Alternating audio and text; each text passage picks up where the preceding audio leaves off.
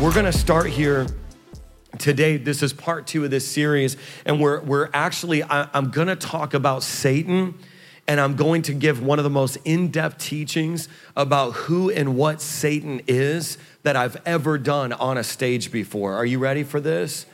And, and the reason why this is of utmost importance is because I was on the drive to church with my family, and my nine year old Everly, who is very profoundly prophetic, is beginning to talk to me about this dream she had last night. And this is the dream that she had. She said, Dad, like last night when you tucked me in, you were rubbing my head because I was trying to get her to go to bed so I could sleep for this sermon. And I was like, Lord, and I literally said, Lord, give her prophetic dreams. Meet, meet with her in her dreams. And I was rubbing her head. And she woke up. She's like, Dad, I had this dream that there was this large cloud over New York City, and on top of the cloud were another set of buildings, but all of the buildings were glowing neon. And there was someone next to me that I knew, but I didn't know. And she said, and that person was saying, Yes, this is another city that's coming into New York City. And she goes, oh, makes me want to cry. She said, Dad, what was I, what did it mean? I said, Everly, you just had a prophetic dream. That city was the kingdom of heaven descending into New York City. And, and, and she said, and then as we were talking about that, she was like, she goes, Dad, but isn't Jesus in charge of the earth? And I said, No, Jesus doesn't rule the earth. And, and I said, Thank you for helping me realign my sermon because I want to start by telling you that the ruler of this earth is actually not Jesus, it's Satan. And, and I think that oftentimes I get criticized a lot for my ministry. And it's because, and, and my biggest fight has actually not been against demons, it's been against American Christians who do not understand their Bible because they don't read it. And there might be a temptation for you all to think that I'm demon obsessed and I talk about the devil too much. But if you actually went home every day of the week and read your Bible, you would understand that I talk about the devil as much as Jesus. And if you would have actually been discipled by Jesus in the flesh, he would have talked about the devil about the same proportion that I do. And so I am not devil obsessed. We're not demon obsessed. But the truth is, most American Christians have been discipled with this, with this faith that, that never talked about the devil. Does this make sense? And so I'm gonna take you on a journey through scripture for the next 20 minutes. And I'm gonna show you what the Bible actually says about the devil so that we can be aware of his, of his strategies and his tactics in the earth. And so let's start with this Who and what is Satan? Okay, who and what is Satan? Okay, as we delve into this, we're gonna start with Satan's creation.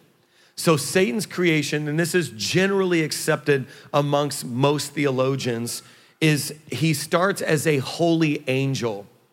Let's go back to Ezekiel chapter 28, verse 12 through 14. And you were the signet of perfection full of wisdom and perfect in beauty. You were in Eden, the garden of God. Every precious stone was your covering, and it begins to lift those precious stones. And then it says, on the day that you were created, they were prepared. You were anointed guardian cherub. I placed you. You were on the holy mountain of God in the midst of the stones of fire you walked. Okay, so it's generally accepted that there's this being, this angelic being, that's unlike other created beings in a hierarchy, which means designated um, position higher up, okay? And so, just like here in V1 Church, you have a lead pastor and then campus pastors, then service pastors, then connect group leaders. In, in God's kingdom, there's also a hierarchy, right? There's a structure um, and so when you go back to that original structure, you see this in Ezekiel. Now, how many of you know that one of the ways to interpret the Bible is to cross reference it? So you take one scripture and you cross reference it against another scripture, and the Bible has cross references across all 66 books that help us unlock an understanding of it and to confirm the interpretation of it. So now let's look at Isaiah chapter 14, verse 12. How you have fallen from heaven, O day star, son of dawn. How you are cut down to the ground, you who laid the nations low. Now, the term Lucifer is traditionally associated with the passage that I just read you.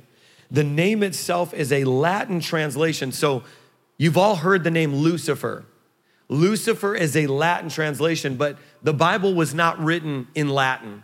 The Bible was written in Hebrew and then in Greek and then in some parts of it Aramaic. So when you hear Lucifer, Lucifer is actually a Latin translation, so you won't find the word Lucifer in, in the scriptures at all. But this passage, there's a Hebrew word, Helel, which in this verse means the shining one or star of the morning. So when you say Lucifer, that term comes from a Hebrew term that actually means shining one or son of, or star of the morning. Is this kind of blowing your mind? And so it comes from, oh, you have fallen from heaven, O day star, son of the dawn, how you are cut down to the ground, who laid the nations low. So you remember last week we talked about there being these three different domains. You have Hades, and there was a man in Hades being tormented by fire, begging, please go tell my relatives not to come to this place. Then you have paradise, which is another domain, and then you have the earth. So you have a man in Hades, this was last week's sermon, who's talking across this chasm to Abraham, who's in paradise and then they are looking into another chasm, into another domain called earth.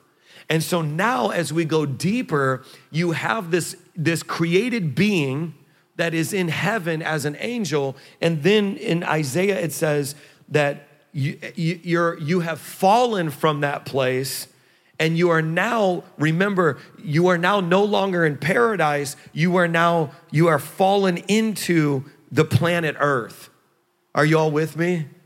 Do you love this stuff? Because everybody's real quiet and I like it. Because it's so, because I'm trying to help you understand these three different domains. Okay? Oh, I love this. Let's go deeper. Isaiah chapter 14, verse 13 and 14. So you can write these scriptures down as we go through them. You said in your heart, I will ascend to heaven. Okay, now let's back up based on last week, you all who can hear me now, you have a physical body that is going to die. And if you are a believer, will be resurrected and joined back together with your soul and spirit in a new heaven and a new earth. Okay, so think about this. You said in your heart, so there's this soulish realm activity where this created being, Lucifer, as you know him, Satan, this angel now, because this is pre fall, begins to form a thought in his heart. And this is the thought I will ascend to heaven above the stars of God, and I will set my throne on high. Now, this language, the stars of God, how deep can I go? I'm gonna get myself in trouble. So there's this language, the stars of God. I will ascend above the stars of God. Now, the book of Enoch is not included in the Bible, but it's referenced in the book of Jude. And I'm not prescribing that you all go home and read the book of Enoch because some of you have never read Genesis through Revelation. But the book of Enoch is referenced and actually quoted word by word uh, in the book of Jude. And it talks about the watchers and it talks about uh, these angels and the stars of God. So there's phrases that you have in the scripture that you don't find reference in other parts of the canonized Bible that you have, but you will in books like the book of Enoch, which talks about this a little bit more. We're going to talk more about that in weeks three and four. So you got to keep coming back.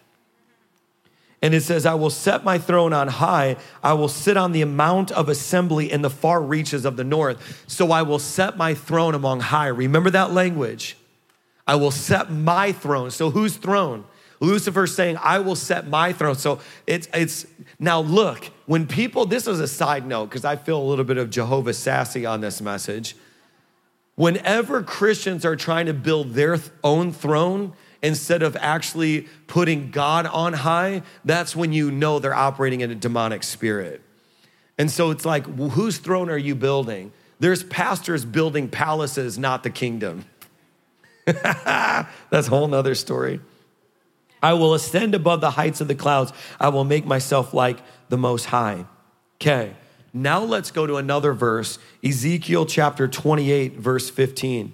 You were blameless in your ways the day you were created, till unrighteousness was found in you. So angels have a soul, which means they have a heart, which means they have a will, which means they can sin. Are you with me? So angels have the ability to sin. The angels that are the angels that are in the atmospheres that I'm preaching into right now because they're interdimensional. Angels are interdimensional. They have the ability to access in this domain as well as heaven. Are you still with me? Did I scare you yet? And we know this because there's messenger angels. There's an angel that shows up to Mary and says, You will conceive a son, the Holy Spirit will overshadow you. There's so angels are interdimensional. In the New Testament, it actually says that you will entertain angels unaware, meaning that they, they have the ability to present themselves in such material, physical ma- manners that you will think you're talking to a human and not even realize that you had a full blown conversation, which means they even have the ability within this dimension to um, physically move objects and, and vocally begin to speak. So Mary hears his voice, the angel. Are y'all with me? So interdimensional. How many of you know that Satan? Is a copycatter, Satan is an emulator. Can I just say on a brief side note, we're gonna get more into this next week, that aliens are just interdimensional representations of demons. And I had a renowned astrophysicist on my YouTube channel who actually talks about how when you see alien craft, the speed at which they are moving and changing directions would create sonic booms. So the fact that there's a visual without an audio, without the audio means that it must be spiritual, not physical. Because it would create a sonic boom. So that's a whole that's for next week as well. And so the but right now, come on. I'm just going to keep going and if you don't get it just keep coming. And so, right now, we know that in scriptures like Thessalonians, it talks about being caught up in the sky and the church being raptured. And so, again, Satan is not a creator, he doesn't create anything, he just copycats. And so we have this, this idea of alien invasion. We have this idea of, of people being abducted by aliens. It's, it's literally an emulation of a rapture. Does this make sense? And so this is where we're at right now. I mean, I was thinking about the fact that Russia invaded Ukraine. I was thinking about, about the fact that Hamas start, they invaded Israel, and now, as of this morning, Hezbollah actually bombing a settlement in, in, in, northern Israel. I'm thinking about the fact that all of our phones got an emergency uh, test the other day. Come on now. I mean, wake up. And so we are this, this, but it's always been in the scriptures. And that's why I'm trying to entrust you as a church with this information because I'm not demon obsessed. I'm trying to help you understand the spiritual realm, but the church has been so carnal and natural minded that your biggest selling point for going to your last church is you feed the poor. Let's move past social justice Jesus and let's get into supernatural Jesus because of course we're going to feed the poor, but that's the smallest part of what we're doing. We're contending for territory in an era of mass deception. And we, if we don't unmask and, and unveil the devil, he's deceiving many. So he so Ezekiel says he's blameless in all his ways. This is Ezekiel 28, and it says, um, from the day he was created until unrighteousness was found in you. So he begins to, so now Satan, Lucifer, as you know him, this created angel, is saying, I'm gonna make plans and I'm gonna elevate myself and establish a throne among high. Now, because Satan, Lucifer, is the ruler of this world, he has set his throne on high.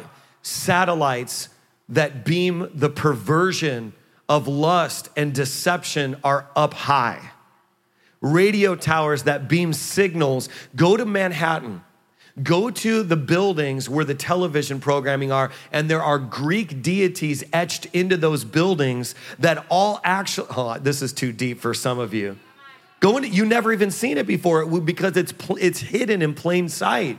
In New York City, where, the, where they beam the television programming, there are Greek gods and goddesses and, and statues of them etched into those buildings. These are ancient demons in new days. They are doing a pattern of mass deception. They did it in ancient Rome, they did it before Rome. Do you see what I'm trying to show you? That's why this, that's, I'm gonna go there. That's why God gave me permission to have a movie because he will always contend and he'll say, I will use the same systems that the enemy meant for mass deception to reveal mass truth. Think about the fact that after the movie, they're giving me the ability to live stream. See, it's like we're hijacking the mainframe of the demonic infrastructure, and the Lord is contending in those spaces. Same thing with social media. The, the grace that God's put on my life for social media, I don't know the algorithms. I'm not a professional social media guy. I'm, I'm, but I'm an apostolic leader. And when the Lord started putting grace on social media, it was His way of saying, I'm to allow you to hijack into the mainframe to begin to use the infrastructure of the enemy. Can I keep going? Okay. So, the scriptures that elaborate now on, uh, and, and we're coming to a close, we're in the last half now. So now that you understand his origin, his origin as created being, and as a created being, he began to conceive sin in his heart. Now he was a high ranking angelic being. Now he's banished and thrown to earth, but still has access to heaven. Does this make sense? And we know this because in Job, he literally stands in the presence of God and says, Give me Job. I mean, he's talking to God. So he's sentenced to the earth, but he still has access to, to heaven. Are you with me? And so he's, and so there's this dialogue, and then where it gets even more confusing for some of you is when you understand the courtroom of heaven, there are decisions that are made. And so Job, I mean, God literally tells Job, uh, or tells Lucifer, yeah, you can take everything, you just can't have him. There was a sentencing. This is why when Jesus died for your sins, he was he actually um, how do i put this in layman's terms that sacrifice satiated a legal transaction and paid in full. So when, when you go to churches that are hyper grace, they say, well, salvation was free. No, salvation actually carried the highest cost. It's free to you because Jesus paid it. I mean, he literally took your punishment in the courtroom of heaven. Your, your fate was being decided, and there was no way you could have ever covered the penalty. And he literally got up in that seat and said, I will die for them. It starts making more sense. It's like literally the gavel came down guilty, guilty, guilty, guilty. And then before you got drug away to hell, Jesus Jesus said, I'll go to hell for you. So it's like salvation is not free, it's free to you. Does this make sense? So this is all being decided in the courtroom of heaven, and you, and so it's you accepting it. And now don't you see how dumb it is to be like, well, I'm not going to accept that sacrifice. I'll just willfully get dragged to hell by demons and just face eternal punishment? It's foolish. Why would you? That to me now is how I think about people who don't accept Christ. Not accepting Christ is saying I willfully, I willfully accept the punishment of my own sin. So now Satan is, is thrown down to earth. And uh, he has roles here that are described in Scripture. So, number one, Satan is described as the ruler of this world. John chapter 12, verse 31 says this Now is the judgment of this world, now will the ruler of this world be cast out.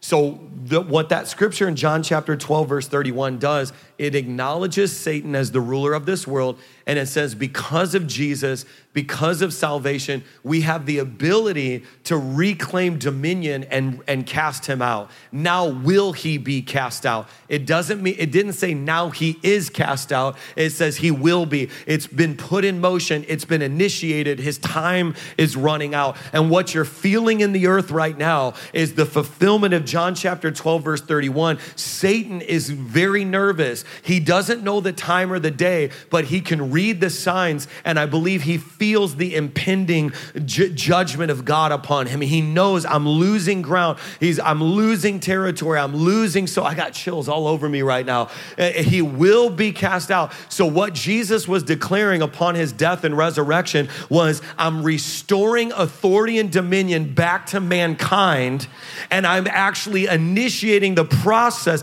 It's like when you're on a roller coaster and you start climbing up, click, click, click, click, click, click, and you're like, you know, it's only a matter of time before that big drop. Right now, Satan is looking at the conditions of the earth. He sees you rising up, he sees God giving the gifts of the Holy Spirit to a generation of revivalists. He can hear the intercessors rising up in the midnight hour. He sees people in Asia, he sees people in Russia, he sees people in South America, he sees the Holy Spirit beginning to assemble generals of the faith rising up. He sees people from every race, every color and creed beginning to step up into the boldness of the Holy Spirit. And it's click, click, click, click. And he knows another fall is coming, but this time it's going to be eternal for me.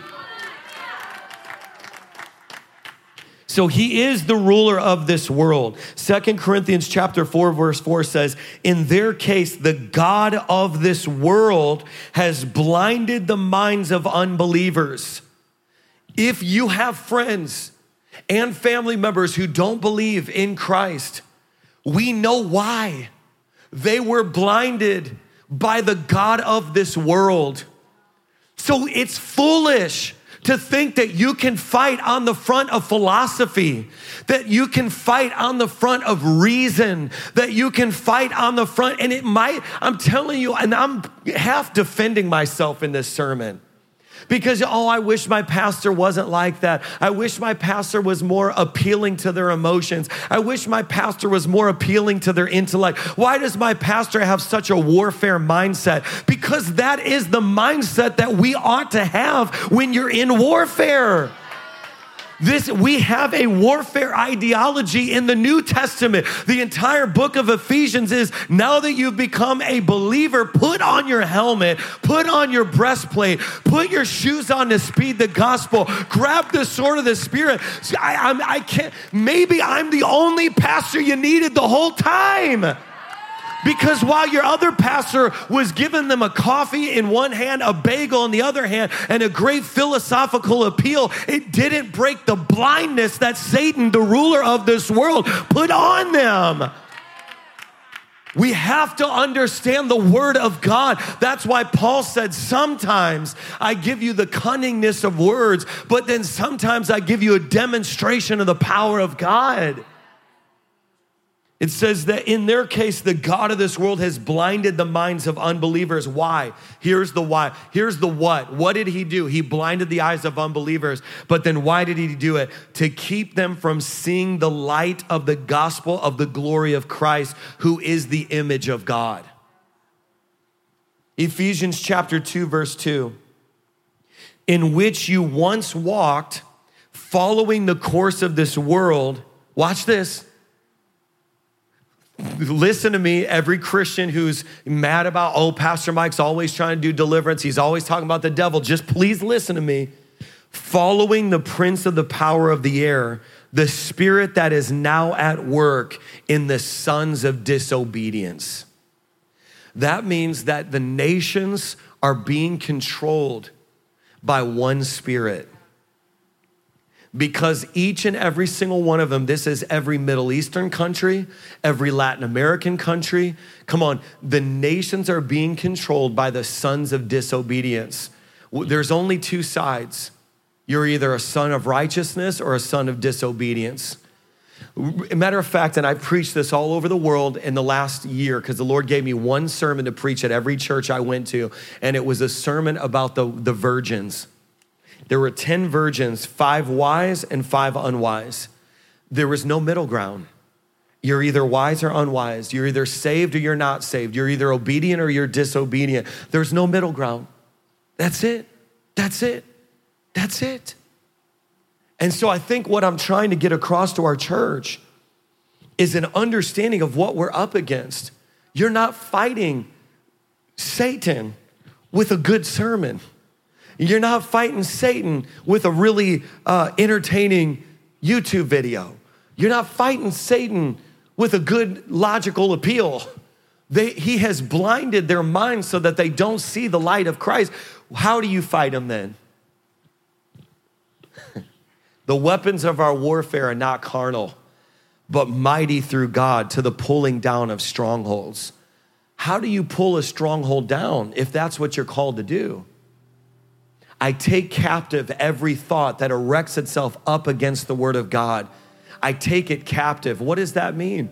You, Jesus didn't fight with a worship song. Jesus didn't fight with a logical appeal or even an emotional story. He said, It is written. That's why, from every pulpit in America, we need to start preaching the Word of God. Not, not, not an opinion, not somebody's good idea. I'm t- I don't need to hear another story about your family. We need the Word of God being preached. We need to take the sword out of the Spirit and we need to declare the Word of God. And that's what this church is based on. So, number one, Satan is the ruler of this world. I'm gonna get back to that in a second. Number two, he's the accuser. So now that he, he's here on the planet, he accuses. Revelation chapter 12, verse 10. And I heard a loud voice in heaven saying, Now the salvation of the power of the kingdom of our God and the authority of Christ has come. For the accuser of our brothers who has been thrown down, who accuses them day and night before God. Whew, I got chills all over me. So Satan went to heaven and accused Job and said, Let me have him. And God said, No, you can't have him. Matter of fact, he will not betray me. Job will, and he just said, I already know Job. Job's not. Now, watch, Satan is still doing it. Let me have Robert. Get, Robert's failed. He went back. No, no, you will not have him because the blood of Jesus cries out, him and his family will sa- be saved. Let me have Evelyn. Let me have Evelyn's family. You will not have, he, see, there, he's the accuser of the brethren. He's always asking, let me have Nadab. Give me Nadab. Give me Nadab's marriage and, and the blood of Jesus is crying out, You can't have their family. It's already been paid for. They're under the blood. Spirit of death pass by like you did when, when they were in Egypt. There's blood on the doorpost. You can't have them. Shut your mouth. And so, what silences the accuser is not your good behavior because none of us are good. What silences the accuser is the blood that cries out louder. They are forgiven and not forsaken. That is the warfare over our life. We're covered with the blood, equipped with the sword of the Spirit, saying, You can't have our city. New York City belongs to Jesus. Somebody, Long Island belongs to Jesus. The accuser of the brethren is silenced by the blood. We need the blood. Satan, lastly, Matthew chapter 4, verse 3 is he's the tempter. He tempted Jesus, and he's tempting you all the time. Now, Satan is not like God, he's not omnipresent. So he uses a sophisticated network of demons to do his work. So you probably have not encountered Satan. You've probably not encountered Lucifer, this high ranking being over all the other ones. You've probably encountered his minions, demons. He's the accuser, he's the tempter. And the tempter came and said to him, So, see that name. The word Lucifer is never in the Bible, but see the other names the Bible gets. Is this helping you understand? And the tempter came and said to him, If you are the Son of God, command these stones to become loaves of bread. Then in 1 Thessalonians chapter 3, verse 5, 1 Thessalonians chapter 3, verse 5, for this reason, when I could bear it no longer, I sent to learn about your faith for fear that somehow the tempter. So I just gave you Matthew 4 3 and then 1 Thessalonians 3 5. These are two different books of the Bible that they don't refer to him as Lucifer, says the tempter. The tempter. But see, but Pastor Mike, it's just my flesh. Why doesn't this church preach more about the flesh? Why don't we preach more about crucifying the flesh, Pastor Mike? Why does everything have to be a demon? No, no. It's just that most of you who had a church before you came to me only emphasized the flesh and you still didn't stop sinning. Let's get real with each other. You already went to that church that talked like that. Why did you still go into adultery? Why did you still go into infidelity? Why did you still go? Why did you still do it? You were already discipled that it was all the flesh because no one talked to you like the Bible talks. They didn't read 1 Thessalonians 3 5. They didn't, read, they didn't read Matthew chapter 4, verse 3. It's both. All I'm trying to do is unmask the devil for you because once we unmask the devil, you can defeat him. And the tempter came to him and said, Let me have him. Then the tempter had tempted you, and your labor would be in vain. Last but not least, would you all stand to your feet with me across every location? He is the deceiver. The deceiver. Genesis chapter 3 says, and you can go through and read it to yourself. The entire chapter recounts the Garden of Eden story where he is the deceiver. I want to show you something.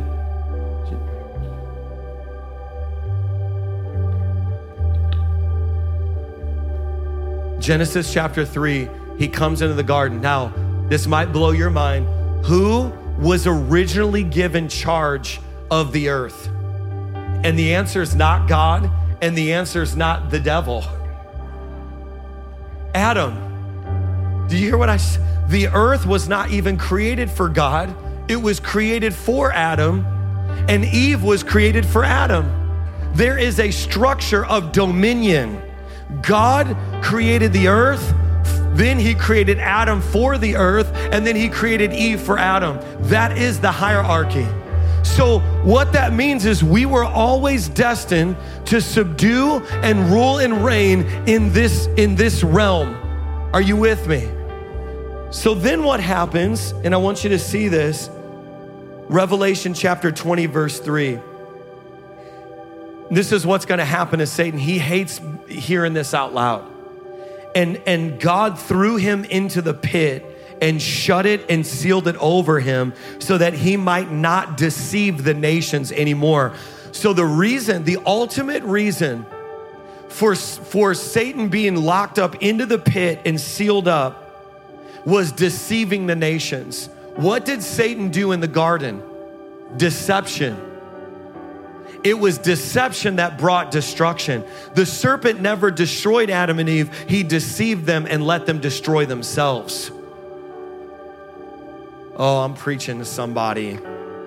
And so the enemy wants to deceive you because if he can deceive you, you will destroy you. But the solution to deception is the truth, and the truth restores dominion.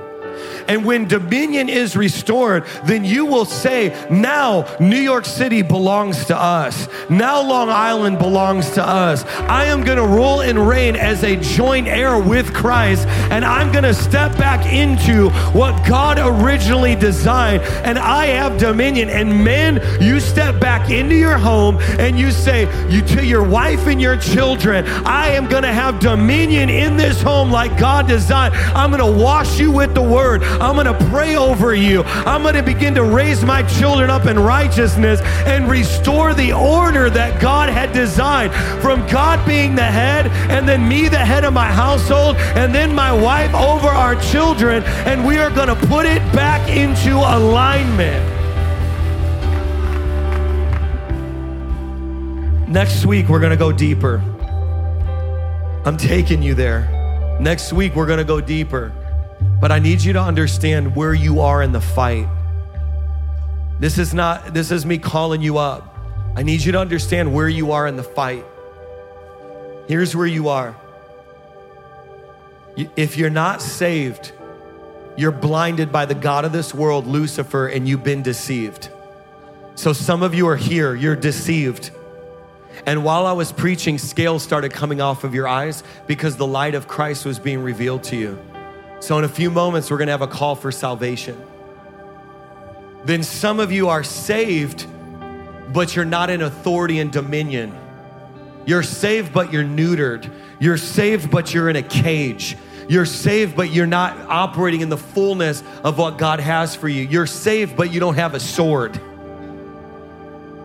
And then there's some of you that you're saved and you're operating in full dominion. And I just want to oil your shield and I want to encourage you and say, come on, let's keep on fighting. But my goal in the next two minutes is the people who are deceived, who are coming out of that deception, move from deceived all the way to saved with a sword. And the people who are saved without a sword become saved with a sword. And we all leave being the army that God's destined for us to be because time is running out. So, right now, across every single location, if you're here and you're saying, Pastor Mike, I've been deceived, I'm lukewarm. I thought I was a Christian for standing in church, just like I thought I was a car for standing in my garage. I'm, I'm, a, I'm a Christian by title, but I don't even really know Christ or have a relationship with Him. And, and I need to be saved. If that's you across every single location, just lift both your hands towards heaven right now. And there may only be a few, but that's okay because we're going to start here. Come on, praise God across every location. We're going to step fully in and say, I want to know that I know that I know that I do not belong to the enemy, that I belong to Jesus. We're going to pray in a moment all together. And now you can put your hands down. Now, if there's anybody here who's like, Pastor Mike, I'm saved without a sword. I've never operated in dominion or authority. I feel like I've been going through the motions. I know that I know Jesus, but I don't know who I am in him. Would you just lift your hand right now? Come on, there's many of you. Praise God. Praise God. Come on, you can put your hands down. So here's what we're gonna do. Across every location right now, we're gonna pray a prayer of salvation. The altars are going to open. If you need to come to receive prayer, if you're saying, I need deliverance, I need freedom, you can come get free and we're going to pray for you. But then October 29th, across every single one of our locations, and actually dozens and dozens of locations around the world, we are going to be doing a simulcast mass deliverance. And I want you to take the next couple of weeks and I want you to think about every cursed object that you have in your homes, everything that represents you belonging to the world.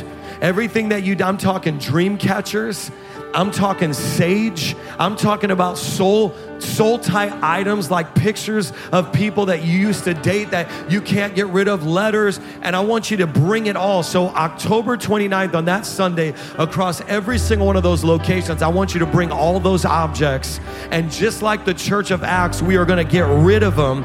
I'm talking about alcohol, shot glasses, drugs, paraphernalia. We're going to bring it together in massive piles all around, and we're going to show Lucifer, we're going to say, Satan, look, America America does not belong to you. We're taking our rightful place. That's October 29th at the end of the month. Are y'all ready for that? So let's all lift our hands towards heaven. I want the entire church to repeat this after me. Say, Heavenly Father, I receive the sacrifice of the cross where the verdict was decided that I am free. I receive the blood of the Lamb to wash me of all my sins. I receive full adoption to become a child of God. I break and release myself from every curse, every chain be broken. Now say it like this say, Heavenly Father, I receive full dominion, full authority. I take my sword, the sword of the Spirit and I join the fight. In Jesus' mighty name, Come on, somebody shout and celebrate.